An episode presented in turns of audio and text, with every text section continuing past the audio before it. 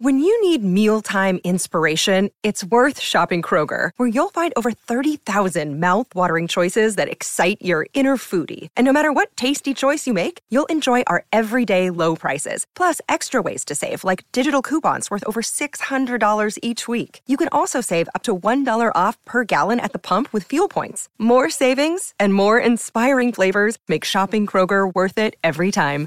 Kroger, fresh for everyone. Fuel restrictions apply. Giving you the real from A to Z surrounding the Dallas Cowboys. News, updates, rumors, transactions, takes, and more. So strap up, Cowboys Nation, and start your day off with A to Z Sports. Live with Will Steele. Three, two, one. Here we go.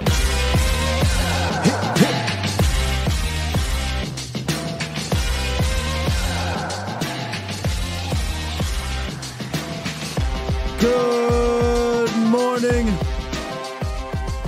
good people. Welcome to A to Z Sports Live. We are streaming live on YouTube. And of course, I am your host, Will Skywalker. Still, boom! What's happening, people? We're picking up our hindsight series. You see it. Talking about the edge rusher position. It's a tricky one, y'all. It's a tricky one. It's very sneaky in the sense of the results, in the sense of the potential need. We'll cover all of that. But we're going to review it from top to bottom, all the way from a rookie to the all pro. Stay tuned for that. In a roundup, Jerry spoke, but this time he spoke about the DC search and why he's not worried about the unknown in regards to grabbing one of these guys. And, and if you really listen, it's still problematic, but it is what it is. Good morning, Cowboys Nation. How we doing, man? Bomb squad, I should say. You know, I, hey Kelvin Hicks, I almost I almost started this thing off with some wrestling talk after Monday Night Raw yesterday, but I, I need to get the podcast because I really got I got some things I want to say about what's happening out here in these streets. But if Adam Cole comes back, Adam Cole, baby, uh, look, come on, man, that's my guy. I'm kind of mad he left, but I'm a WWE guy. I'm not an AEW guy, but I respect I respect the business in general. But I, I'd love for Adam Cole to come back, man. But uh, well, that's that again. That is a wrestling podcast talk at some point in this busy life of mine. If I get it there, I I got you. But it's gonna be tough, man. I know brother Elwood. it's gonna be tough. But we got Cowboys talk today, and uh, like I said, this edge position is, is really tricky because we came into the season. At least I did. I'm not gonna speak for y'all. I came into the season high expectations, not just individually, but from a a entire unit standpoint. And I think they were not met, honestly. And, and we'll we'll break it all down. I'm gonna tell you why I think this position again is a very sneaky one moving forward uh, as we continue to break this down. And everybody mad at The Rock, man. It's, it's crazy. It's ridiculous. And the fact that they mad at him, I hope he come back and he's Hollywood Rock. But again, wrestling pod. Um, let's hit this roundup. Talk to this Cowboys. Oh, y'all can call into the show again. Uh 351-999-3787. Easy show today. I don't I don't foresee this thing being complicated. Y'all know how we do with the hindsight series. We're gonna break it all down. Here we go. It's time! It's time! It's time! Ooh, that's a hey yo, that's a crazy name. It's time. Time? It is time for It's time for the morning roundup. Round 'em up, boys. Let me talk to you. Hey, nah. Hey, Vance. From Vance Refrigeration. That's a crazy podcast name, bro. The Still Cage podcast with Will Still. Hey, dog, listen. I might have to give you like some royalties for that name if I roll with that. Just saying. Like I said, Jerry spoke at the FIFA World Cup thing. I, don't know what's going on down there with that. I know they lost out on the, the, the actual World Cup finals, you know. And, see, that's the thing about this team and about the stadium. And, and, and I get it, man. He's a billionaire. He's got to make his bread, but this ain't about football. Ain't really about it for real, for real. But they asked him about some of the football things and if he was worried about a potential coach wanting to be a coordinator here because of the quote unquote lame duck season. And this is what Jerry had to say. He said, quote, I don't anticipate that being an issue at all. If they take the job, they will be coordinator for the Cowboys. They would be looking at the right. Uh, they would looking be they would be looking at that right there and all that goes with it. If they're aspiring, they know there's a chance to be a head coach someplace because that one that just left is. Boy, he's I mean, he's not lying in that the star, I get it, but he think that he think this star is like godsend or something, man. You know? Let's just be honest here. If you are good at your job with any of these teams in the National Football League nowadays, you're you're going to be up for a head coaching gig. The most obscure coaches are getting interviews. Like, let's go back a couple seasons. Mike McDaniels was a run game coordinator. He wasn't even a he wasn't even a offensive coordinator. Run game coordinator turned head coach because they had success. So, Jerry, it's not about the logo. Nah, man, maybe for a player because you know you can do endorsements and all that stuff. But even then, I seen a guy in Cleveland get, a hell of endorsements, and a team was trash. But as a coach, I, I don't I don't think it's about the logo anymore, man. I don't know if it ever was, but it's definitely not about the logo. It's about the success that you have with said organization. So you can spew that to these reporters all you want. Um, we're we're in this situation right now because we kind of sat in our hands instead of making a move, making growing some kahunas or, or how you say y'all cojones, growing some cojones, and saying we're going to get rid of this coach or that coach so we can get in front of this search. You sat on your hands and said, "Hey, you know what? Go out here and trick for them. Go ahead, DQ. Go do your thing, brother." We'll sit here. We'll wait for you. We'll be right back here for you, man. Next thing you know, three weeks go by. Every other head coaching job is filled. Every other defensive coordinator job is filled. And now you're left. Of course, you're left with guys that will say, Oh, I don't care about lame duck. I'm not worried about that. Give, give, give me that job. It's the one job left of 32 in the world. Yeah, I'll take that job, Jerry.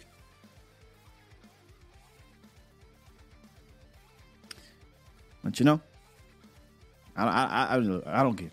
I, I know I can't be in these rooms because I I push back on stuff and they they kick me right on out. You know how they did Killer Mike the other day. Ah, uh, there's Skywalker asking those damn questions again. Get him up out of here.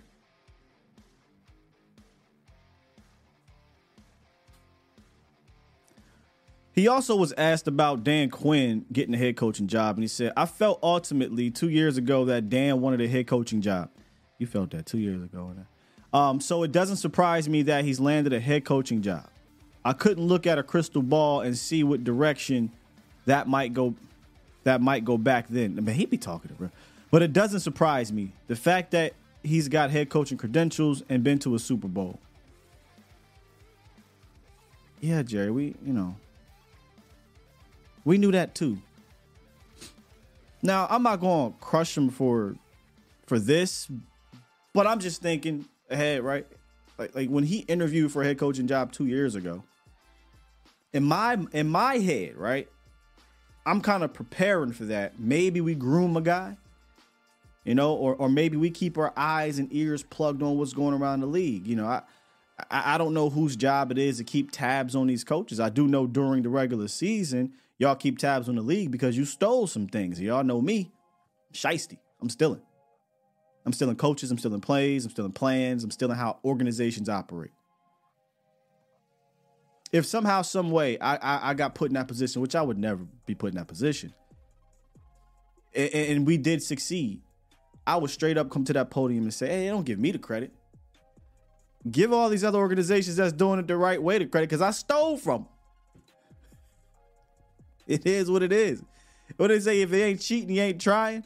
So somebody in the, in the comments a couple weeks ago when I said I got look, I, if the Cowboys won six Super Bowls or whatever it was, and a, and, and a couple of them was controversial, I don't care. And you wouldn't either. Somebody said, I've lost all respect for this man. I want them the right way. See, the, y'all phony.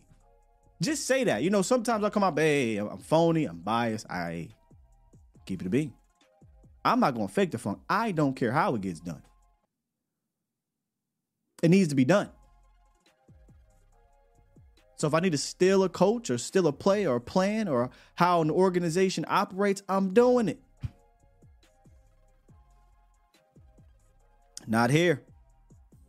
We got to do it our way. I digress, man. Uh no matter who the coach is though, they're to have to come in here and possibly revamp I say possibly, depending on what they do with a certain player, depending on a couple other players may not be here when it's all said and done at the position. If you ain't cheating, you ain't trying. I mean, just saying. But let's get into this hindsight real quick, y'all. Let's talk about this edge position. Um, just a quick precursor to the season, right? Like coming into the season, I felt very strong about this position, right? Because last year the Cowboys finished in the top 10 in sacks. In fact, they were number three. A hell of pressures. They got a lot of pressures this year, too. Uh, but a lot of pressures, lots of forced fumbles. And it was truly one of the, I think, more feared position groups across the league. And you pair it with, you know, how McCarthy was dialing it up. And I, so I felt very good about the position moving forward in 2023. Even though last year we were talking about, hey, this might be the last year you have this this group given, you know, free agency and whatnot. And then, you know, as the season went on, we kind of, if you didn't really pay attention to it, you, you kind of noticed it it did not replicate the success that it had last year as a unit. Mm-mm. But nonetheless, I'm actually going to flip it today because I think this pass rush unit, the edge rushers, the tone, the pass rush tone is set by their all pro Micah Parsons, who's one of the few in the in the history of the game to go three straight years to start their career as an all pro.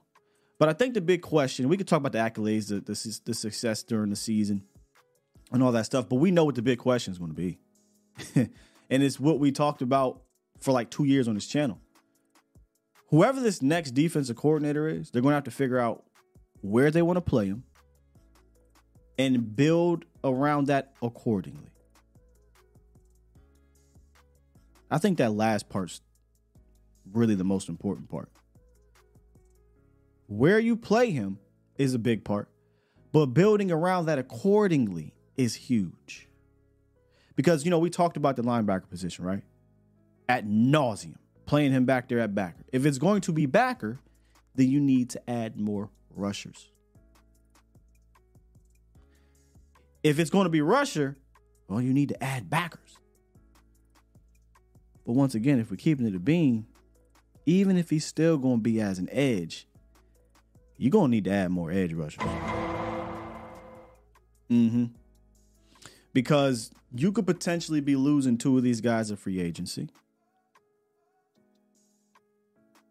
You got an unknown guy in Junior Fehoko who we'll get to. An aging guy in D Law. A wild card in Sam. If you lose the other two to free agency, you're still going to need to add rushers. And not just because of that. Say you run the whole damn unit back. Let's just say, let's just talk about the unit as it is, as it is, as it was, I should say, in 2023. They finished outside the top 10 in sacks this year after being third in 2022. They had one guy one pass rusher with 50 or more pressures after having three last year. They only had two with six or more sacks, and we'll get to the guy that had the other, you know, six plus sack season. And when you reference that across the sea, across the league, you look at other teams, right? This year that was successful rushing the passer and sacking the quarterback. Baltimore had three guys with 50 plus pressures. KC had three guys with eight or more sacks. Miami had four guys with six or more. Indy had two in double digits and three with eight or more. The Jets, you know, I thought we were rivaling the Jet, rivaling the Jets front seven. Their front seven was was as a collective unit better. They had three guys with 50 or more pressures. And one of the things that is often brought up when surrounding Micah, and in 2022, it was 100% a thing. He even admitted to it. it. Is him getting worn down in the second half. 100% got him worn down in the second half of 2022. No doubt about it. Hence why he bulked up, right? To deal with more of being a primarily a primary rusher, defense and in the league, as opposed to being 50-50 like in his rookie year for, for the most part. And you could argue it worked. He had more sacks in the second half of the season and more pressures than he did in 2022 in the second half of the season. And when you go look at his peers, because that's the other thing, right? We we we often focus on our guys, and I get it. Nobody's really looking at everybody else's team. I, I found this interesting because we, we often hear, oh man, he's worn down, he's worn down. I didn't necessarily see that this season. So I said, well, what, what about what's going on around the league? Like, who, how do these other guys do in the second half of the year, which is technically now not the last nine games? Myles Garrett had five sacks and 47 pressures in the last nine games. Bosa, 10 sacks, 51 pressures. This is all per PFF, by the way. Uh, TJ Watt, 10 sacks, 47 pressures. Maxx Crosby, 5 sacks and 41 pressures. I don't think anyone would say these guys wore down. Hell, Myles Garrett's probably going to win Defensive Player of the Year. Is he the front runner? Who is it? Is it is it Myles? Is it TJ? I, I don't know. Micah had eight sacks, 54 pressures. He led, you know, this is the group he gets lumped into, right? These are the top, these are elite, elite guys at the position. He led them in 50 with 54 pressures and was second in sacks of these five guys. Mind you, there's a handful of blowouts mixed in between that where obviously a lot of these guys aren't going to play.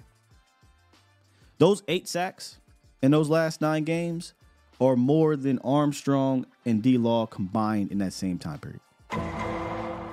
And that's what I mean by no matter what you do with him, I feel like you're going to have to add to this room.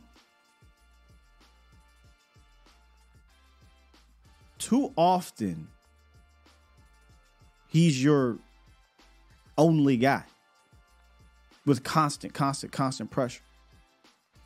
That can't that just that can't be, I think, moving forward. I think you're going to have to address that, and we'll talk more about it with y'all. We'll talk more about it as we move forward. And that's with all due respect to this guy, Demarcus Lawrence. I think Demarcus Lawrence is one of the best glue guys in the league, man. I do. I think every team needs a D law.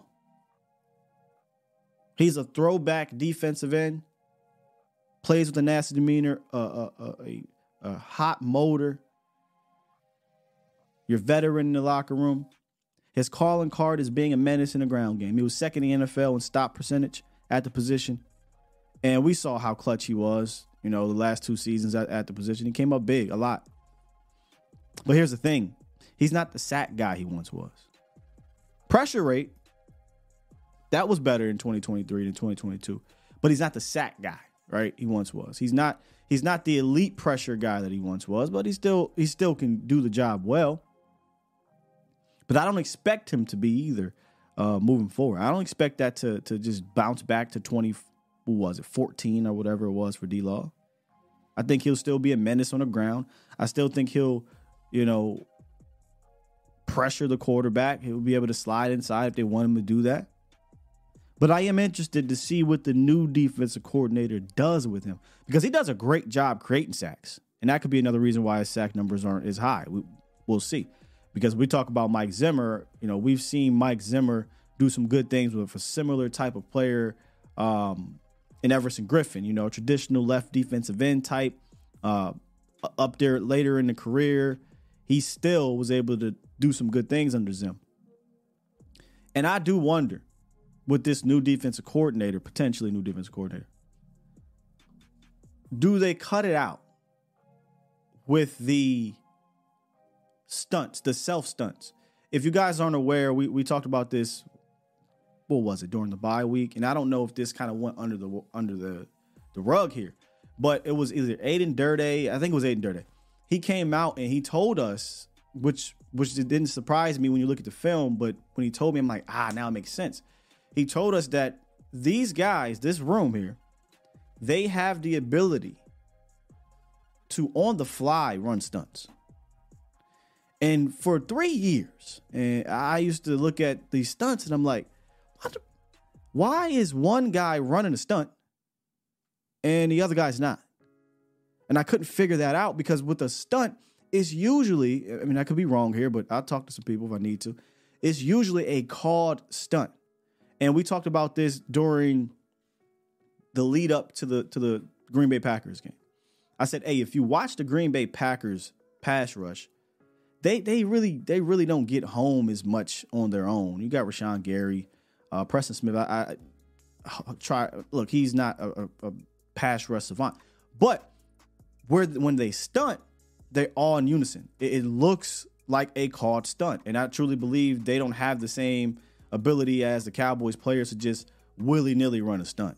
Whoever this new DC is, I hope we bring back more of traditional called plays and some fundamentals and, and whatnot, as opposed to what Dan Quinn was doing, because I don't think you need to have these guys up there like, hey, we just gonna call our own stunts. Now, did it work? I mean, sure, it probably worked from time to time, but there was also times where it's like, man, there's this gaping hole now because th- there's no no no stunt man coming around, or in, instead of just firing up field, the tackle stunning, but the end didn't. So now there's this easy pocket for the quarterback to step up, or the end stunning and the tackle didn't. So now he can just move to left. Stop that. Give me a coordinator who is way more sound with these guys. You can say, well, Sky, you know, that means they have trust in them up front. That's fine. But at, at some point, you know, a, as a coach, you you've got to have the ultimate say. You call the play and you get up to the line, and, and, and two of the guys like, yeah, we stunt, and the other guy's not. Next thing you know, huge hole. Y'all can't see, don't do that. I look over, I see the breaking news alarm thing, and I'm like, oh, we got breaking news, and talking about moving Emmanuel Forbes to linebacker. Come on, man, you almost got me. But y'all feel me though, Cowboys Nation, Bomb Squad. I, am not a fan. I'm not a fan of, of individual players calling stunts up front. Now, I'm not even a fan if they go back to the huddle and say, "Hey, so and so is playing me this way. Let's run a stunt." I'd rather you go to the coach and say, "Hey, coach, the left tackle is playing me this way. The center is doing this. How about on the next third down, we can yada yada yada, and then as the game is going, they'll call that up." But I, am not for just every time they go out there, we just it, it's up to them if they want to run the stunt or not. That kind of bugged me a little bit. But I will say when they did so, D Law was a guy who did it well, right? He he he helped he helped a lot of guys get open per se for sacks, get open for tackles for loss. He finished the season with 50 tackles, 10 tackles for loss, and 32 stops. He played a lot less snaps this year, and, and you can probably say that for a, a, handful of these guys due to, and when I say these guys, I mean the whole entire team, due to the blowouts. He's a veteran. He, you know, when it's, when it's a blowout, you're not going to keep D Law out there. And one things I one thing I do give him a lot of credit for is, you know, D Law is going to be available for you. There was a point in time where we were worried about D Law's availability, and if you go back and look at his history, obviously the first two of his first three years, a lot of injuries, but after that, he's played at least 16 games every season except one. And that was the season he broke his foot in 2021. And he still came back and played well for you. So he's he's a glue guy to me, man. Uh, probably the best motor, your best run defender, sets the edge very well. He's going to help these young guys, whoever, if you get any more young guys up in here. I'm a fan of D Law returning. And if you're truly like in an all in situation, I'd even argue if you wanted to open up more money, you can restructure his contract to open up more money to go spend. Because if he really all in, man, this is the year. I'm I don't give a damn about 2024, five cap, 26. Cap. The, all that will be taken care of when we get there. If you want to pour it all in, pour it all in right now. So I thought it was fitting to start with your two staples of the position because after this it gets murky, and we'll get to that here in a second. Uh, let's let's talk to James. I don't get a chance to talk to James uh, too much because he you know he out there driving truck. You gotta make sure he's safe. What's good, James? Hey, good morning, sir. How are you? I'm good, my good brother. How are you?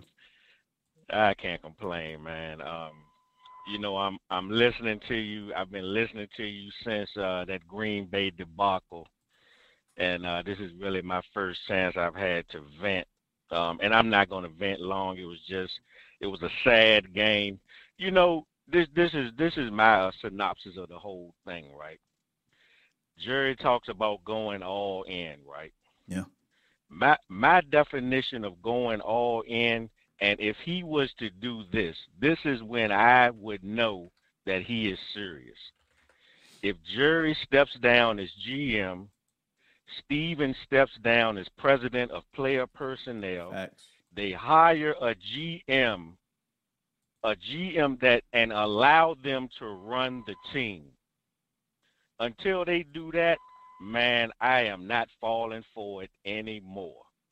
I really had my hopes up this season for something to happen, at least the uh, the NFC Championship game. But after this debacle, and I'm not going to blame the play on Jerry and Stephen. But No, they're not I playing, will, right, right. But what I will blame on Jerry and Stephen is the moves or the lack of moves that they made during the season that could have helped the team progress. The meddling of players that they decide they want to play or they decide that they do not want to play. This is where you need a competent GM to run the team. And Jerry, since Jimmy Johnson, you have not been a competent GM, and it is time for you to step down. So that is my definition of going all in. Until they do that, I'm I'm always gonna be a Cowboys fan till I die. I've been a Cowboys fan since '75. They can't take that away from me. I was here Yeah. before Jerry was. There we go. But yeah, but but but un, until I see that, the only way that they're going to win a Super Bowl or either get to the Super Bowl is if they have to succeed despite of. I've I've heard you say that Yep. before. So many times, James. And, and yeah, I mean plenty, you know. And until they do that, or until the players do that, we're gonna be twelve and five, one and done, divisional um, playoff game done. You know, it's gonna be the same cycle over and over again. Yeah. But I'm I'm glad you allowed me to get that off my chest. You the first one that I've called into, and I listen to all of y'all. Man, you and Vosh had me cracking up yesterday, man. Man, no, no, actually, it was this morning on my way back from North Carolina. Yeah, that was man, y'all had me cracking up, man. I love that show, man. Thank but you, Sky, I appreciate it. I appreciate it, and um, man, you know I'm plugged in, baby. Yes, sir. My guy James, I man. You be safe out there on the road. All right, man, appreciate you. Yes, sir. Good call, man. And and that's one thing I do have to realize is that not see, I, I have to I'm here, right? Right right after it's, it's, it's done, the game, and, and we moving, right? We move, we moving. We have our emotional week, and, and that kind of is gonna carry throughout these next few weeks and few months. But not everybody's doing it. Not everybody even wants to watch sports or, or listen to the show or whatever. So they're going to mourn how they need to mourn, and I understand that not everybody has spoken, has called into the show and, and got it off their chest. But well put. You know, if they want to make the all in move, you're right. I mean, the all in move is a step down. Uh, That's 100% a fact. Uh, I happened to listen to sidebar. Was it Brad? Is it Brad Holmes, y'all? The general manager in Detroit. He he brought smoke yesterday at his little press conference and, and was coming at the media and whatnot. Um, that you just listen to Brad Holmes. That sounds like a guy who knows my job is on the line if I don't get it done. So when I do get it done, oh y'all gonna hear about it because y'all was talking shit. Shouts out to Brad Holmes who put together a, a fantastic uh, Detroit Lions team. His drafts have been great. His free agency signings have been great. Trades, all that stuff, man. It, it, and that's because what he's got. A, he's a general manager that knows. I I, I got to get on this. I can't be. I can't just. I don't have the luxury to say, you know what? I can't be aggressive. We'll we'll just kind of go along with the flow, status quo, because I'm never gonna get fired. That's not the case. And but but you know y'all know this. Dude's never gonna completely step down. He was at the Senior Bowl with his with his you know binoculars and acting like he out here watching. And if he is watching film, oh please save us. But you know what I'm saying? Like again, I ask how many owners are at the Senior Bowl spilling their guts on the season. Like when I say the season, I mean the off season. How many? I don't recall many. So I feel you, brother. Um, and and, that, and that's honestly how I actually have been operating for many years. Is that you know I discuss this team and move move about with this team, trying to figure out solutions in spite of them, and that's just how it's always going to be. One more eight three two. What's up? Man, what's up, Sky? Good morning. Good morning. Man, good man, cool man. I, I know we as Cowboys fan, man, like it's easy to say get rid of Jerry, but we have to really realistically look at this organization it's going to be run by Jones from here until kingdom come. They already setting the grandsons up to run the team. Stephen uh, Stephen Jones kid is a uh, well, they just is we, third string quarterback at Arkansas. St- Stephen is a part of this too now. Uh, Joneses, let's just do that. Joneses, both plural. Yeah, the Joneses both, because yeah. even the other kid's son is the athletic director at Texas, at University of Texas. He's the one who scouted uh, Overshown, who was telling uh, Jerry about Overshown.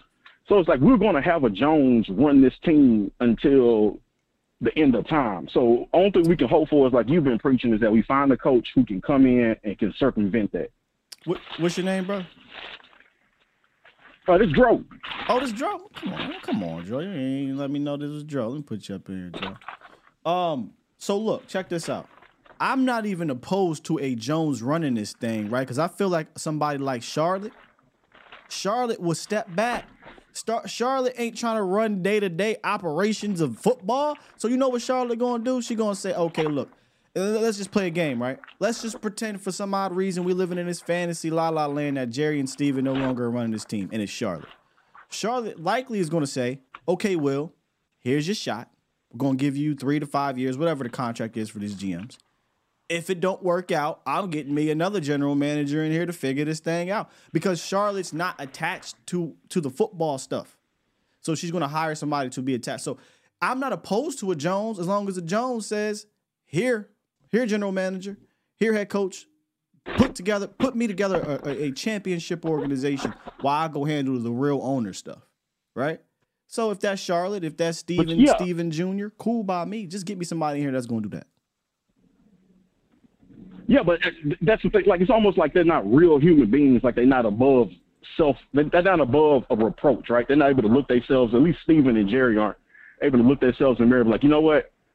Even though I'm brilliant at these nine other things, this one thing right here, I'm not brilliant at. Right. So let's bring in somebody with some outside perspective to evaluate this, and hopefully we can get better. Mm-hmm. We're not good at second round draft picks. Trade them. Get rid of them. We really haven't hired a coach since Jimmy hey, maybe we need to bring in an outside source that can bring in some new ideas and fresh perspectives on uh, our uh, coaching search. Yeah, yeah, I I, I agree, man. Man, I, one last man, one last. Yeah, go ahead. I have one question, uh, Sky. Why Leslie Frazier wasn't considered for the DC position, man? I, brother, I, he fits the criteria technically too, right? They're looking for a former head coach, ten-year defensive coordinator. He he fits the criteria. Um, maybe Leslie looked at this thing and didn't want to be it. I think didn't he go to Seattle and, and, he's like a consultant or something like that now? Maybe he was just like of all the jobs left, Dallas wasn't wasn't one he wanted to come to. I, am not sure, man. I think more will come out, but Leslie Frazier was definitely at the top, one of the guys at the top of my list, uh, because you know he's a tenured dude. I think he can come in here and operate with the talent that he has. But uh, now I think he's in Seattle, right, yo? I think he's in Seattle now, not as a defense coordinator, but as like an assistant. Hey man, uh, just want to say I love the show, man. And one last thing, man. Hey, while we talking about the draft, man, look out for Marist Liufau, linebacker from Notre Dame. I'm a huge Notre Dame fan. And man, don't y'all sleep on my boy Audric Estime, running back, man. The dude, if you ever seen him, man, dude yoked, man. Dude look like Luke Cage. You know what I'm saying? and, and he could be uh, a every down, Notre... down back, goal line, tough yards. Isn't that the Notre Dame kid? Yeah, Audric Estime, big yeah. swole brother. Yeah, yeah. Good names. Those are good names right there. What's that? Those are good names right there, Joe. Oh yeah, oh yeah, man. Hell yeah, man. Y'all love football, man. Love the Cowboys Nation, man. Just appreciate the show, man. Keep giving us this content, man, because I'm telling you, a week without you and Voch is like being in Cowboys desert, man. and, and I mean no offense to any other content creator, man, but like a week without you and Voch, man, man, that's like the I, I find myself watching old Super Bowls over again, man. that's that's that's heavy right there, brother. Watching the chat easy, too. Though. Appreciate you, Joe. What's up, man? Hold on. Say, say it again. I muted you. Say it again. Man, what's up, Voch, man? Luca Vocci, the enforcer, man. That's Luca Vocci, the enforcer, man. Anytime you need that old line content, you need that real shit, man, hit up Luca Vocci, the Facts. enforcer, man. Facts. One of the goats at this whole thing, man. Appreciate you, Joe. look, we got we got the draft guru up in here. Liufau. Did we talk about? Or was that me and Foots that talked about it? Not sure, but he had a man a banger of a game. Man, was that the East West Shrine, Professor O? That's Professor O's guy too. I haven't made it all the way through. Um, the running back Joe talked about. I haven't even really touched that group. Only a handful of players. Kind of I talked about a few weeks ago. Not talked about, but I looked at a few weeks ago. But um, I'm gonna get there. I promise y'all, I'm gonna get there. We got to get through this house cleaning first. But I know who's already there my guy Voch and Brian Broaddus on Fridays. they every Friday they're breaking down a different unit, and I get it. There's a draft show, fantastic by the way. Shouts out to Two Eye who was on the draft show. Got to press the button, and, and all the wonderful panelists on the draft show. But I feel like those are the two places you should be going at this moment. Foots is also included in that. Um, in, in, regards to breaking down these guys, Tuck is also breaking down guys like crazy. So, you know, I'd recommend that at the moment. Um, and then once we get into the nitty gritty of this thing, you'll start seeing the uh, mock drafts coming out. You start seeing top fives of each position. Me and Foots is going to continue that process right now. He's uh, probably traveling back from handling some family business, but we'll, we'll have him back on talking more draft. But we're just getting through the house cleaning right now, the Cowboys. All right, let's get back to the house cleaning. Talking about these edge rushers.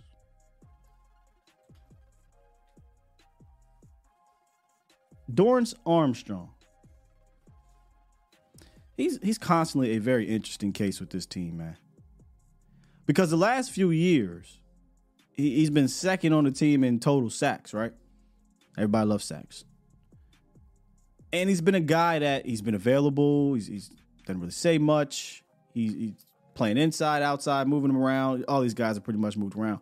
Things that shouldn't be overlooked, though.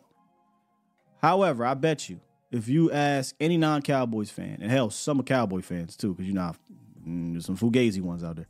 Who's second on the team in sacks? A lot of people would not say Dorance Armstrong. And it's not because he's bad or anything like that. But he can be a little bit of a forgettable player. Let's just be real. Like DA you can forget all about DA until, oh, snap, he got a sack. It, look, it's not like he out there forcing a bunch of fumbles. He only got three of those in his six year career. He's not getting a ton of tackle for losses. He only had seven last year. We ain't pressuring the hell out the quarterback. He he was fifth of the top five guys. There's only five really rushers. Junior Fehoko don't count. He was fifth on the team in true pass set win percentage. So like you're like, damn, he finished second on the team? He did. And it, yeah, it can be unforgettable a little bit. But that doesn't mean he didn't have some value, right? He was a really good special teams player for you, second on the team in sacks. And if I had to keep it a bean, I think he's had a very successful career as a fourth round pick in 2018. 100%. Jerry loves him too, by the way. So it would not surprise me if they look to bring him back. I would not rule it out if he's going to be cheap.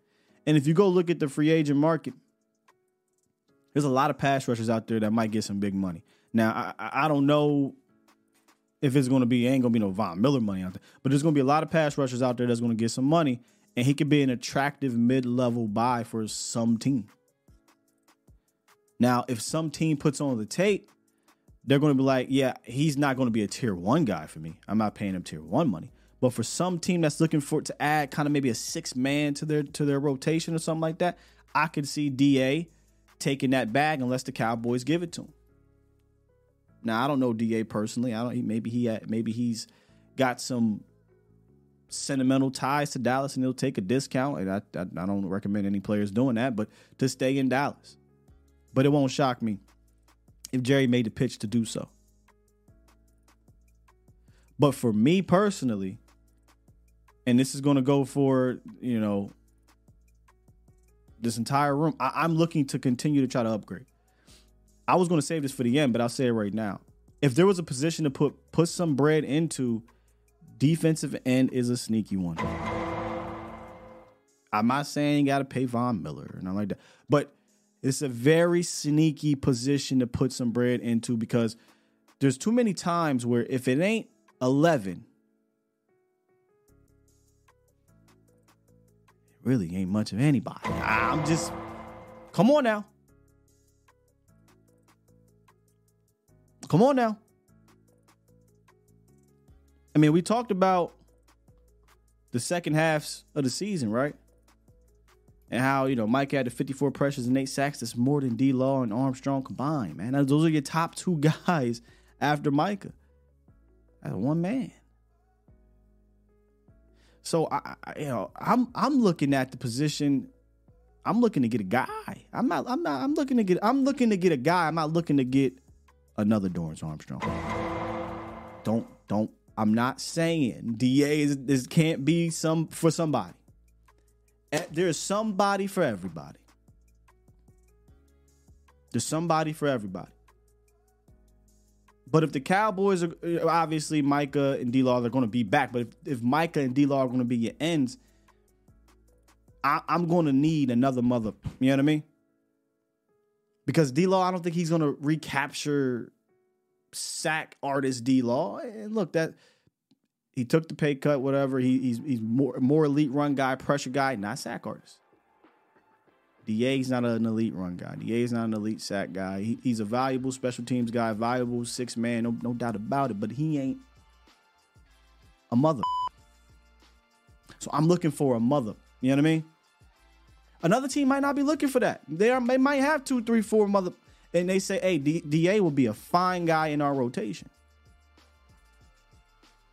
So I think it's fair to say he's had a fantastic career. Fourth round pick, second contract. Uh, was it 18 sacks or whatever it is over the last? I mean, look, look you, that's nothing to scoff at for a guy of his ilk. But when you really break it all down, D ain't a motherfucker. Oh, come on. Man. It takes me to Dante Fowler, who I believe is one of, it, for real, for real, one of the more underrated six mans on this team. Da's the guy. He's technically the real six man, oppo of Micah and, and Demarcus. But Fowler, eighth season in the league, I think he's revived his career under Dan Quinn. He saw his snaps decrease this year, and again, I wonder if that had to do with a lot of the blowouts. He's a veteran guy, I ain't gonna throw him out there, but his sack rate and his stops were on par with last year, and he had a higher pressure percentage. So he was still a productive guy given the snap the snaps that he had. Um, he was third on the team in pass rush win percentage behind Micah and D Law. PFF has this statistic they came up with called PRP. It's a formula that combines sacks, hits, and hurries relative to how many times they rush the passer. Micah was number one in the league. You know who was top five, tied for fifth? Dante Fowler. Yeah. Fowler's biggest issues this year, though, was the penalties. That mother go off sides. Dante will go off sides. That was his problem. But he rectified the situation. They asked him about it because if you go look at the last six games, he had zero penalties. And somebody asked him in the in, in the locker room, like, hey, what's been the difference between the turnaround? Because between week one and 13, he got five penalties and like almost all of them was offside. He said, I just started to take a full yard or full step back. That way I'm not leaning in off sides. And that's kind of been a problem with Dallas in general with, with our edge. We've way too many offsides penalties. Way too many. But I'm a fan of Fowler as a pass rusher. I think I think Fowler is a low key a mother as a pass rusher. I do. I think he's a better pass rusher than Da. I said that two years ago when they brought him in here. You could argue he's not as versatile, and that's fair if you want to say that, where Da can move up and down the line, but Fowler can move. He's different versatile. He can put his hand in the dirt or stand up type of situation. That's his versatility superpower. However, I don't think I don't think Fowler is going to be back. I, I feel like he's going to follow Dan Quinn. Um, he followed him here to Dallas. He followed him to Atlanta. It would not shock me if he follows him to Washington because Washington, they ain't got no pass rushers. they ain't got no pass rushers. They got new management. They got basketball dudes in there running the organization. And I don't think it'd be difficult for Fowler to actually get a mini bag. I'm not saying he gonna get, you know, crazy bag, but it I could easily see Dan Quinn going into the to the ownership and saying, "Hey, I trust this guy. This is one guy I trust. I scouted him at Florida. I, I, I signed him to a big contract in Atlanta. I brought him to Dallas, revived his career. We ain't got no pass rushers. His agent goes in there and says, "Y'all ain't got no pass rushers. I've got." You know, they throw all the numbers. This is what they do when they go in there. Here's my guy. Bing, bing, bing, bing, bing. No offense to the new ownership. That the only thing that might save no is they got that assistant general manager from from San Fran. So that is a football guy. He might be like, look, I know what you're trying to do here, but I'm not paying Fowler the bag. You can bring him, but I'm not paying Fowler the bag. And I think he'll follow Dan. Mm. When we did our 16 free agents, he was a guy I wanted back. I really truly did want to bring Dante Fowler back, but I don't think he's going to be back here. I think he's going to follow Dan Quinn.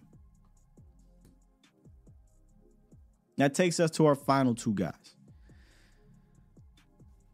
Sam Williams. Oh, Sam. Sam, Sam, Sam, man. Sam, aka Slam Williams, second year out of Ole Miss, still bit of a mystery. Not not his talent. We, we we know he's talented. He has all the measurables and the talent to be a force in this league. Uh, he got a bit of a screw loose up there, and I don't mind that on the field. We all want those crazed dogs on the field. The problem is sometimes that screw off the field comes into play. Sometimes that screw on the field comes into play with these penalties. Sam has seven of them things, and over half of them was on special teams and some of them were killer. I mean, in the playoff game, you had them pinned back inside what the five, and and, and you get the 15 yarder. Now they out there to 20, 20 plus. Bills game, you you had a block punt. I don't know how you missed that.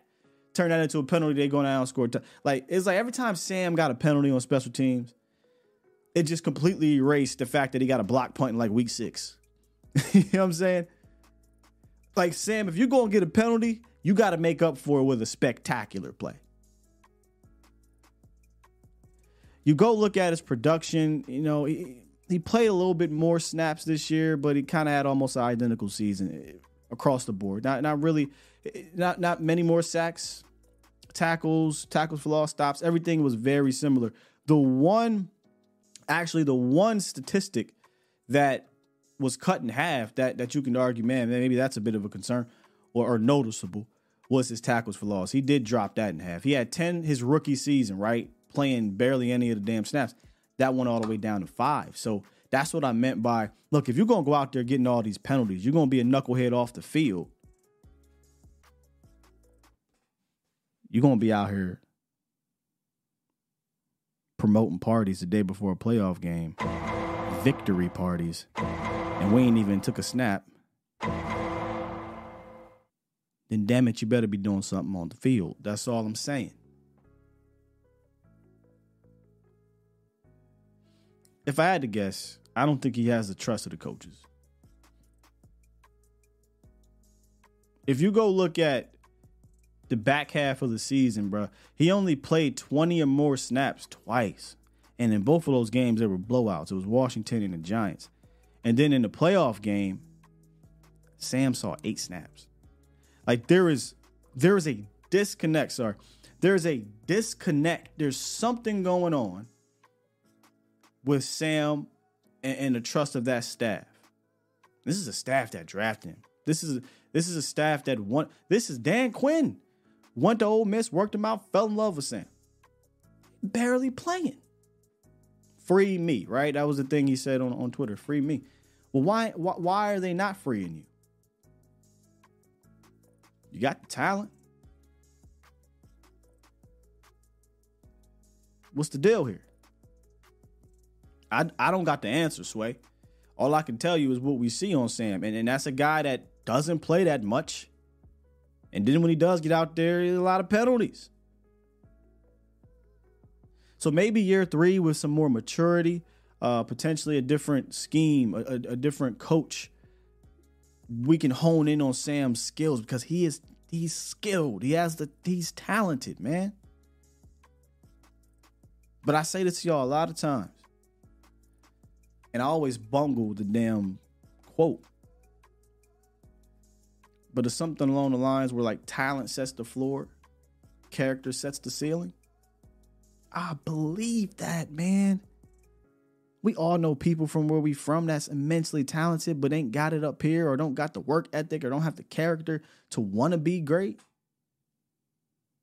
Every single last one of us know people like that and I'm, I'm not saying I don't know Sam personally, but there there's something right. I think it's fair to say there's some maturity issues. We we know he's been arrested a few times with the damn cars and whatnot. Uh, the coaches clearly don't trust him. So for Sam's sake, I do hope that you know, as in year three, we get a more matured Sam Williams on and off the field, and I think that will elevate who he is as a player.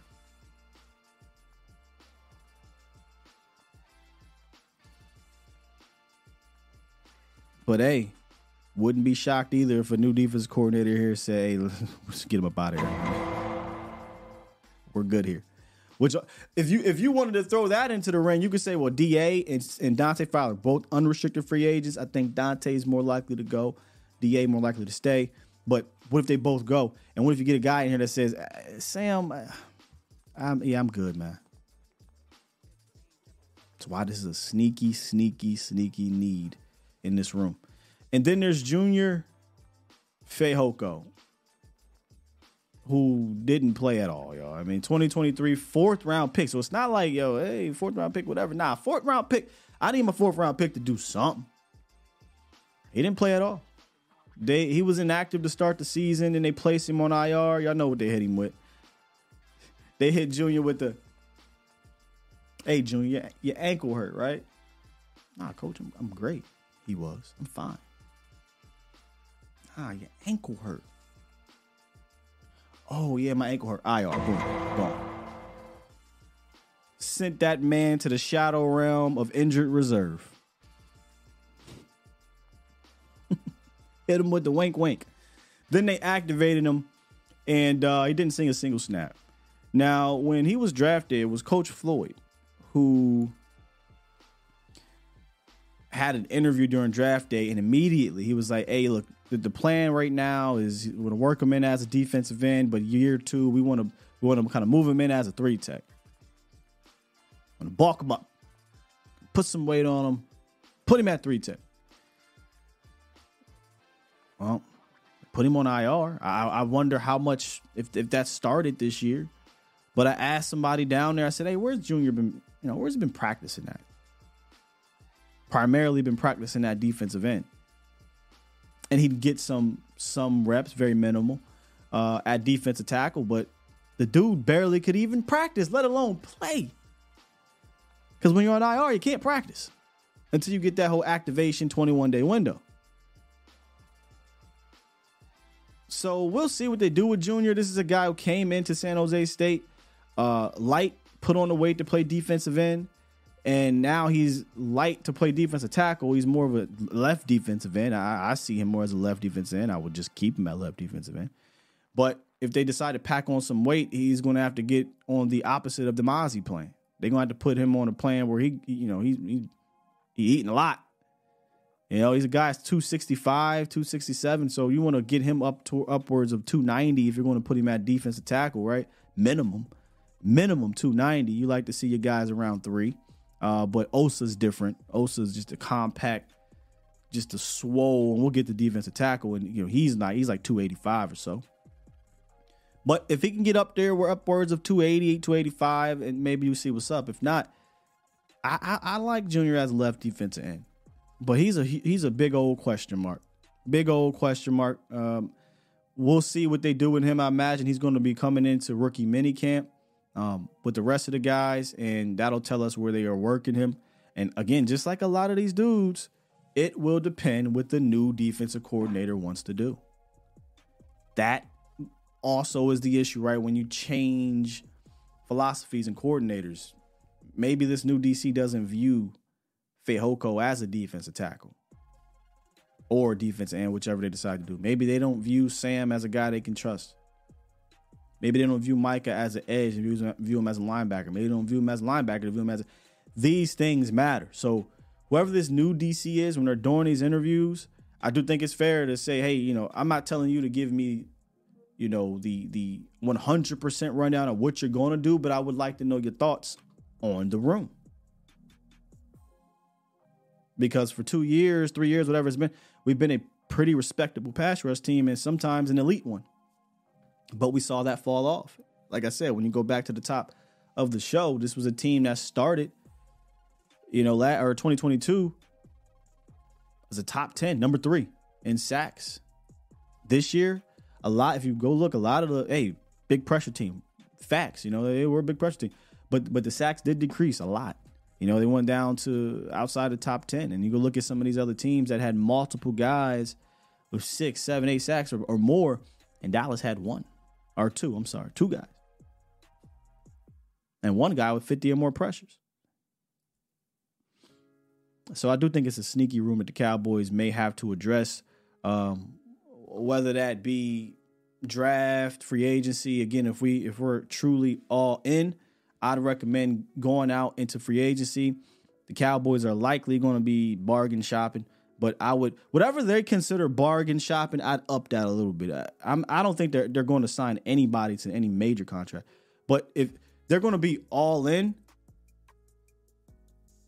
they're going to have to take that to one notch up and there's some there's there's some guys out there that I, you know one of my favorites out there as, as a potential mother as a, as a six man is Bryce Huff. I think Bryce Huff will be fantastic. But we'll get in we'll get into um, our free agent primer. I got you. Let's jump back to the phone lines, man. Let's talk to our guy VIP. What's good, VIP? Sky is VIP. What up, baby? What's happening? What's good with you? Look, man. Look, I, I, I've been digesting everything that you've been talking about, and I like, I love some Fowler. But, but what you said earlier is, look, I, I just want to, I need to upgrade the whole whole room outside of oh, D Law and the Lions, other than 54, because you know Sam is, you know, he's still in our group. I think Sam hasn't been coached up right. I, I mean, is it me? But how do you let a guy that runs a 4 4 and only time you're utilizing him is on a goddamn punt? Bro, like, we could do better. Is that is that the discipline of the the, the coaching, or is that a combination of his discipline, Sky? What what, what is it? I, don't, I I think I think it may be a combination of both of both, but I just talked about it with Sam. I, I think there's a disconnect between him and the coach. I don't think they trust him. Right, right. And that's why he shot that fire out earlier Right. before the season, like, yo, Free I mean, me. y'all not even utilize me. Free me. hmm And that's the only time they utilized him was on special teams. So I think you're right. It was a disconnect. It was a trust issue. I, and this is why I was kind of I was pushing back on the Bill Belichick and him making a big splash on defense. I need somebody that's going to hold these players accountable, the Lion included. I, I need I need Yeah. a I need a coach, a defensive coach that if you walk to the sideline and you get an offsides, he's getting in your ass. There ain't no he's not he's not giving you the Jared, he's clapping you up. Nah, bro. I'm getting in your ass and you sitting down. Mm-hmm. It- it- Zimmer. It, just we don't have that. Mike We- Zimmer. We don't even have a, a, a player to hold these dudes accountable. Other than D Law, we don't really have no. And D Law even he's not even that dude that's gonna get in somebody's face and, and pull that Troy that- Aikman like y'all playing like shit. That ain't You know what I their mean? responsibility though. And I always the, the, the Troy Aikman clip. Right. The so the Troy Aikman clip is very interesting because that that year we weren't good. People forget. Yeah. Like that- Yeah. we were a bad team. So Yeah. so he's doing that because guess what? He even says it in the clip. We're the damn coaches. I Right, I right. shouldn't have to be the one doing this shit. Where are the coaches? So yeah, I, I agree. You know, we, we don't we didn't the guy who runs the defense who's supposed to be everybody love. He's in the booth. The, the- he's in the booth. And that's why I kind of, that's why I kind of, uh, I mean, I don't know if Bill is going to take a step down and do that, but I want somebody that, even that dude from Tennessee, big homie, I, I need somebody when you come to the sideline, you, it's going to start some fear in you. I'm not going to smile at you. I'm going to get in your ass, so you're going to know I'm going to hold you accountable for every play. Yeah, man. And, Yeah, and, and some of these players need that. Some of these players want that. They, they they need and want to be coached. Now, some you know, Yeah. some of them in this new this new generation of players, some of them don't. They they don't they they don't relate to that, right? That doesn't get to them, and that's that's where your people skills have to come in. You got to know how to, to to maneuver. But I think this team could use a, a kicking ass. I do. Respectfully, yes. And that's what we need. So all that all that fluffy, all that, you know, let's play nice. And and, and respectfully, I'm gonna say something about Big Mike, our coach. Big Mike didn't give up 40, 40 points on defense. So so we could say what we want about Big Mike. Say I mean we could bash him, make him his analytics and all that. He did not give up 40 points on defense. I mean, bro, both Uh, bo- both sides were trash. Absolutely garbage. Yeah, yeah, no, absolutely, And and, and. Mike is getting just it- as much smoke as the defense to me. Yep, because his game plan and his, his my whole thing is, I, and we need a coach that knows how to counter punch. Our offense, our defensive coordinators don't know how to counter punch. If they get hit, it's just like they just stagnant and they stay in their way. There's no counter punch. There's no okay. They did this. Let me let me run something different. And, and, and I don't want and, and the defense. We're playing prevent ten yards off the ball, and it's a third and two. Like I, I just the concepts don't. It, it just don't align to me, bro. It, I, I don't know, man. I try not to get too caught up in it, but I, I definitely want a DC that's going to hold people accountable. I need a defensive end. I don't want no goddamn hybrid. I don't want no more hybrid. I don't want nobody that's just specialized in rushing the quarterback. I need somebody. Obviously, we have a problem with the run, do we not? Yeah, yeah, man. So, so yeah. give me a D end that's going to play the run as well as he plays. The, I need a DN in the mimic in the image of of D Law, but it's it's going to give me like nine sacks because the sacks that D Armstrong got. That he got ninety percent of those sacks was was created by the Lion. Mm. Look, go back and look at it. Most of his sacks was created by the Lion, so those are sacks by default. And he doesn't play the run. So to me, that's a double edge. Like, nah, bro. I know you you Jerry's boy, but nah, B, Yeah, there's you- levels. There's levels to stopping the run. It's not just about one defensive end. It's not going to happen because even if you have two D laws, you're still going to have issues if you don't prioritize it from a foundation standpoint. I don't think we prioritized it. We talked about it, right? Mike McCarthy talked about, hey, you gotta, you gotta, you know, earn the right to rush the passer. But what did we do about it? We, we really didn't do much about it because you brought in these these small linebackers. You brought back LVE. You don't have a scheme that prioritizes stopping the run. You got a scheme that lets these players have the uh, have the ability to call their own plays at at the line of scrimmage in the sense of stunts. we didn't have a, a, a solid base. So you could have threw in two D laws and we still would have had issues stopping the run because they didn't have a solid a solid foundation. So that's why I think this new defensive coordinator needs to come in here and have a solid foundation. And, and I think everything will, will play out well because you have players. And if that D coordinator has a solid foundation, guess what? We're gonna have real linebackers. We're gonna have a real run scheme. We're not gonna play this fugazi, you know, hey, safety, the linebacker, you do this, you do that. We ain't gonna be doing none of that stuff, man. All this cute stuff. They're gonna have a foundation and they're gonna build off of that. And that see right right what you touched on. Like I realized I did not realize that, but it explains it opened my eyes to why we got fucking bats in the middle of our defense because we got one player running a stunt, the next player running something else. No, but this is where the discipline comes in because why we got those gaps in the six and, and the seven? Because these dudes running stunts to rush the quarterback, but you're not running stunts to stop the run. So I, I just I need that same energy, bro. That's that's all I'm saying, man. And you know I'm riding with you. I know Sky. This is this off season is is really it, it's it, it tests my it this really tests me right here because I got to sit here and listen to the Slurpees and listen to what they what like everybody wants to be Jerry. You know, like I, I I'm not. I don't even like Jerry to be Jerry. Just like that, Jerry do his thing because he we know he's not stepping down no. unless he fall down. so we we can we can get that out of our head. And like the like the last caller said, it'll be a Jones running this until until the day we do we push on, and our kids will be pushing on through the same thing. So in closing, I'm gonna say this: all I ask for in the off season is accountability, and that's all the way around. That's from the top to the bottom. So if you say you swinging for the fences, I, I don't want to hear the lip service, Jerry. I need to see it. I need to. I need your actions to align what you're talking about. Respectfully. No, I feel you, bro. I feel you. I'm trying to find something. Uh, I don't. I hate to. I hate to bring this back up, right? Because I'm going to show this baldy thing. But hey, look, appreciate you, VIP. Well, you know what it is, guy. I ain't a killer, but don't push me. Don't push you. No slurpee season, B. My guy, VIP salute. Uh, I want to bring this back up, man. Ah, God, I hate to do it, but it, it kind of just goes to show you, man. It's just there's just there's not one answer for for the front seven inconsistencies or depending on who they play, run, pass. Sometimes in the past too. There's not one answer.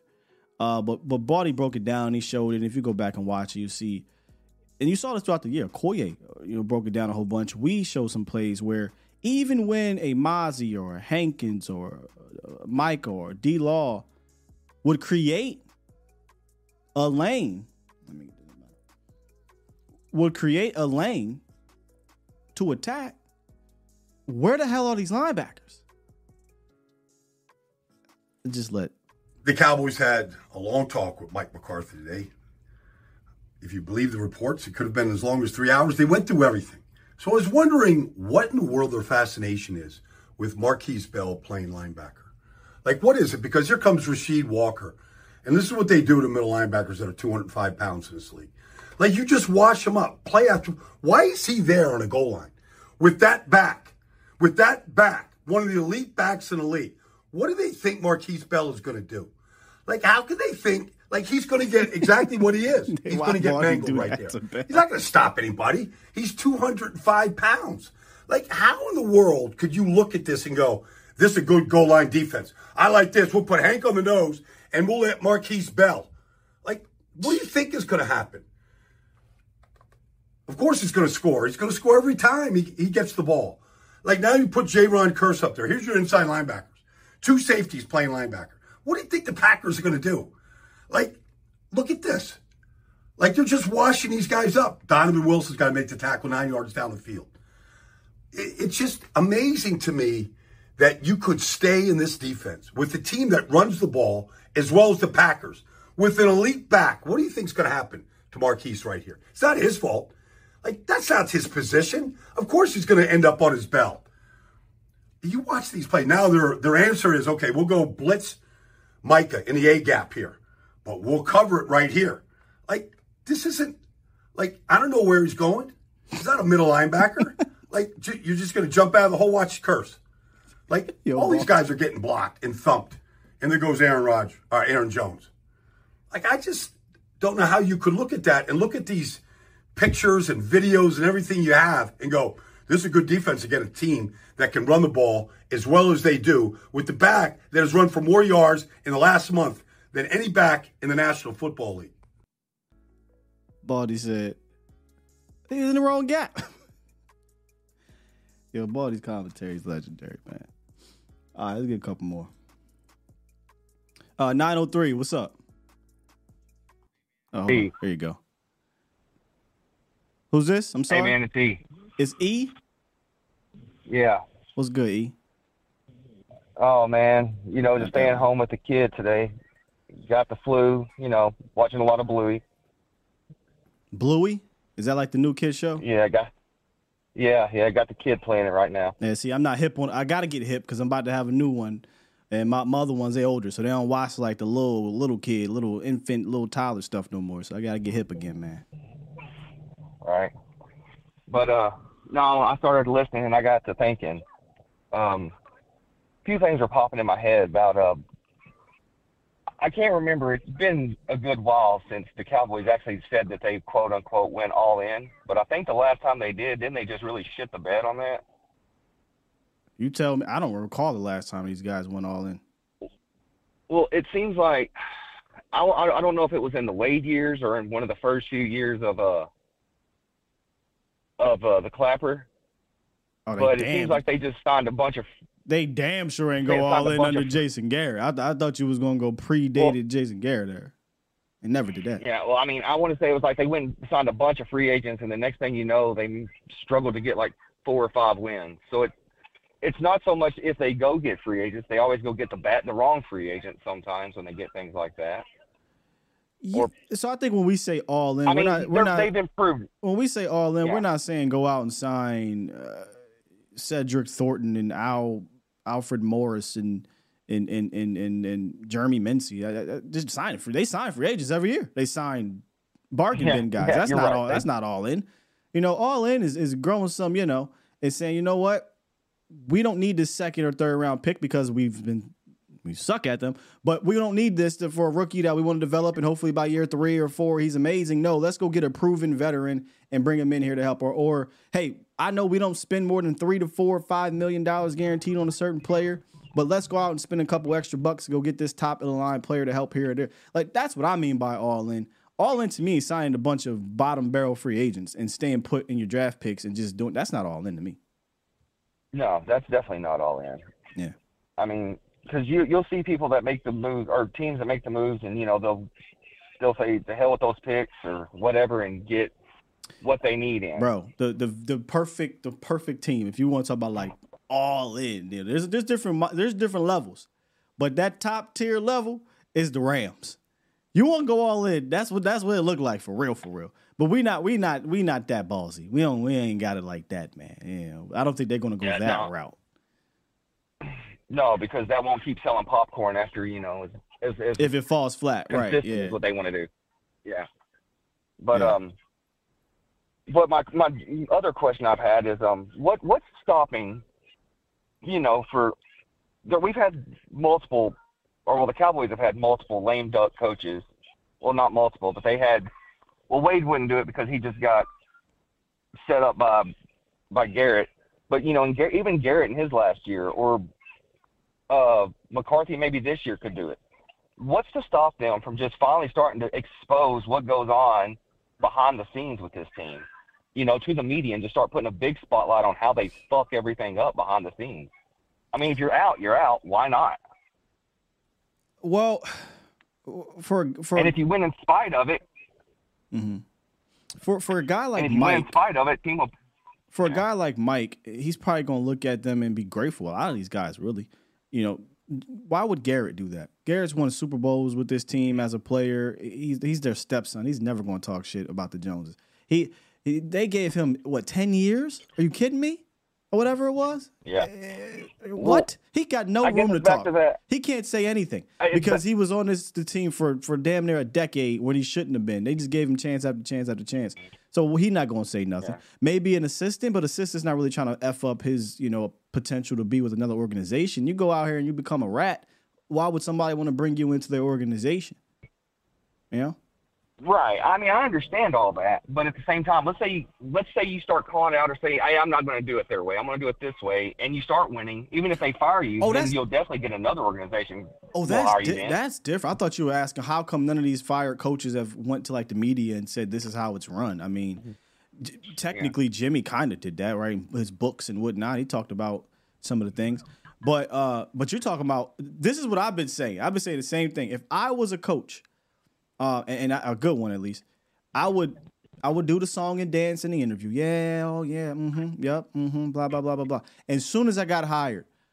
I don't give a f what you talking about. I'm doing this my way. Uh, I, I, hey, hey, Will, unless Will's scared, I, I don't give a damn what Stephen and Jerry talking about. Go get me this player. This is what I want to do. Hey, I need to make this trade, right? But to see, the thing is, McCarthy ain't doing. McCarthy don't. He don't care about the personnel side of things. He gonna coach who he gonna coach, right? Uh, who was the guy before Jason Garrett? Give me a break. Jason Garrett ain't ain't doing none of that. So they're strategic. They're hiring these dudes who they know won't question them, who they know won't give this confrontation. Because the last time they did that, Bill Parcells said, I'm doing it my way. Jay said, I ain't got a choice. You got the rings, you know what you're doing. And then eventually said, I'm tired of sitting on the sidelines. Go get me T.O. And Bill said, What? I told you I'm doing this my way. And since we're not doing it my way no more, see ya. And he was gone. And ever since, Wade Phillips, Jason Garrett, Mike McCarthy, all dudes who are not going to push back on this organization. So they're very strategic in the guys they bring in because they know they're not going to give them no shit. Right. I mean, and it's true. It's just Jerry's got to hire people that need him more than you know anything else. He's got to have that. It's to fill his ego. You're exactly right.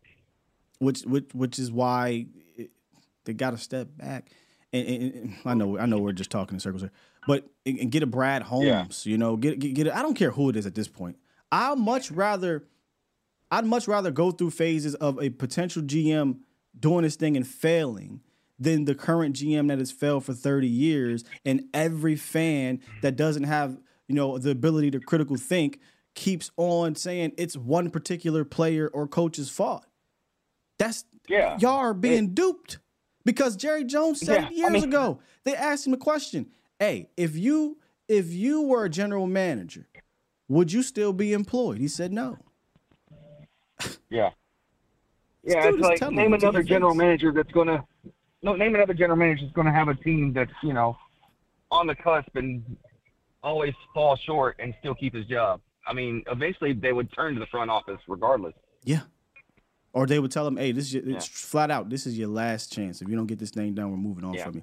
Eh, Who's nobody's telling him that. Nobody's telling Stephen that. And Will got the most cushiest job in front office history. So it is what it is, bro. Yeah. And in closing, I was going to say, then here's the next thing: is regardless of who is the coach, why is there never an adjustment whenever they're behind? Ever? You? I mean, they're just. It's always that saying, "We're going to keep going the same way, and we've not adjusted," and then they're still getting exposed, just constantly getting exposed, and then they don't even fix it up weeks at a time. I mean, that's a coaching thing. So is it? They just constantly hire bad coaches. I mean, you could you, you could argue that. I mean, Jason Garrett was a bad coach. Uh, McCarthy wasn't. I don't think McCarthy's a is, a is a bad coach. But then once you get to the postseason, he kind of turns into one. I mean, you go look at his last six playoff losses. What are we doing here? But I, I'm not. I'm not saying Dan's a bad coach. My these guys aren't aren't terrible coaches. But but I can see if somebody wanted to say that based off of the results. Um, and yeah, I, I don't. The game plans from those two coaches going into that game, inexcusable, fireable offenses. So yeah, I would have definitely moved on from them too. And given the way things are going to be at the top, what if anything changed? They probably just brought in Mike Zimmer to be head coach or something like that. I know I'm talking about Mike Zimmer, but maybe nothing changes. But yeah, at some point, and this is this is where it gets unfair, but it is what it is. Y'all know I've been saying this for years. At some point, the coaches and the players are going to have to overcome them. It's just that's just the way it's going to have to be. It is. Yeah. Yeah, you have to win in spite of. Mm. All right, man. Well, y'all have a good one. Thanks, brother. I mean, other uh, other organizations, even San Fran. The York family said, "Nah, we gonna do it my way," and it was like, "Oops, that don't work. My bad. Let me. I'm. That's on me. That's on me, city of San Francisco. I'm gonna go get me some real people out here and let them do their thing. The Bengals. Mike Brown. You know what? It's becoming a bit too much for me. Clearly, we ain't shit. Let me go ahead and fall back. Next thing you know, boom! Look what the look at the banks. Uh, Detroit. Detroit finally came to their senses.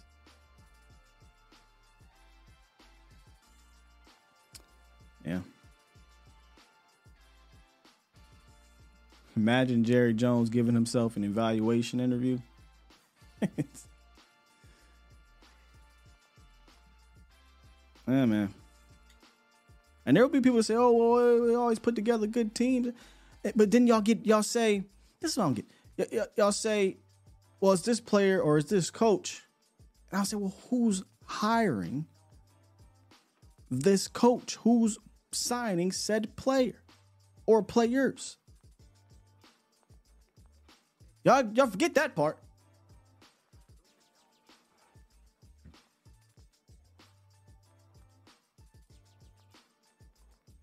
Get to these super chats, man.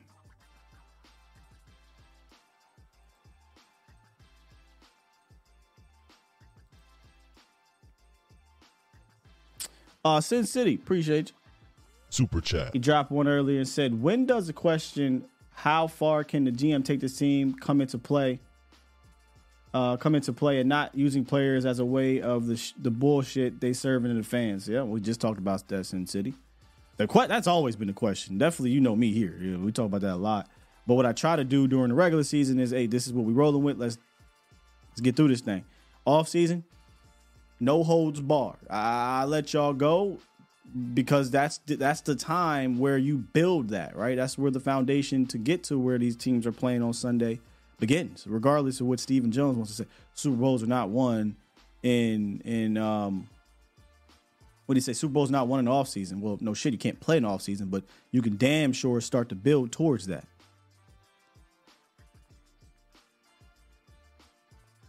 It is what it is, man. Sooner or later, you're gonna you're gonna realize it ain't got shit to do with talent.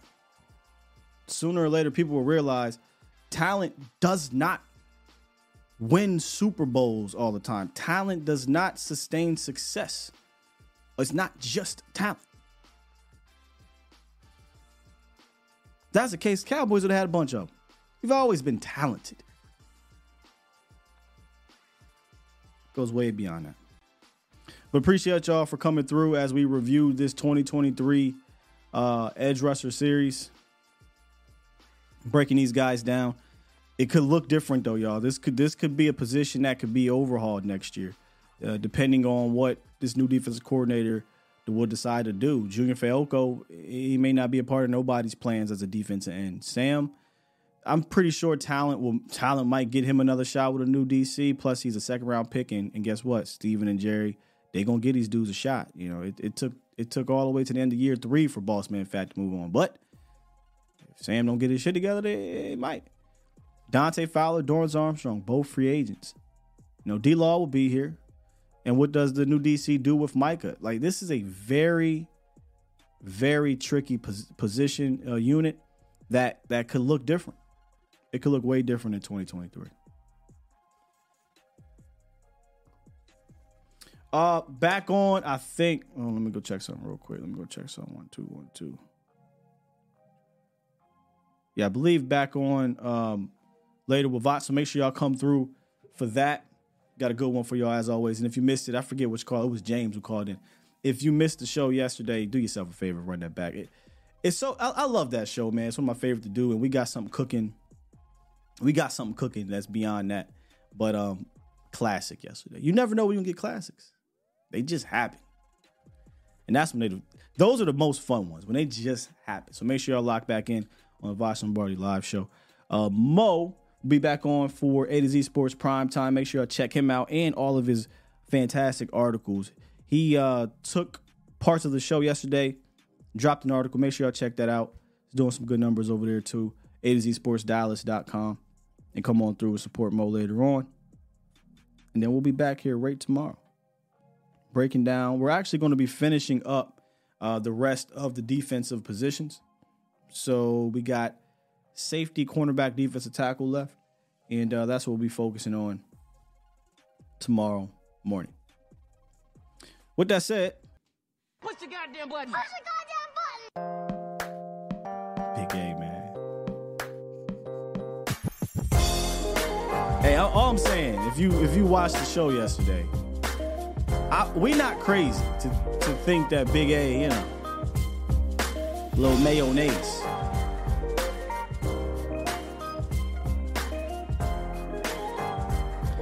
We was about to get canceled, man. All right, we out of here. Love y'all. Peace.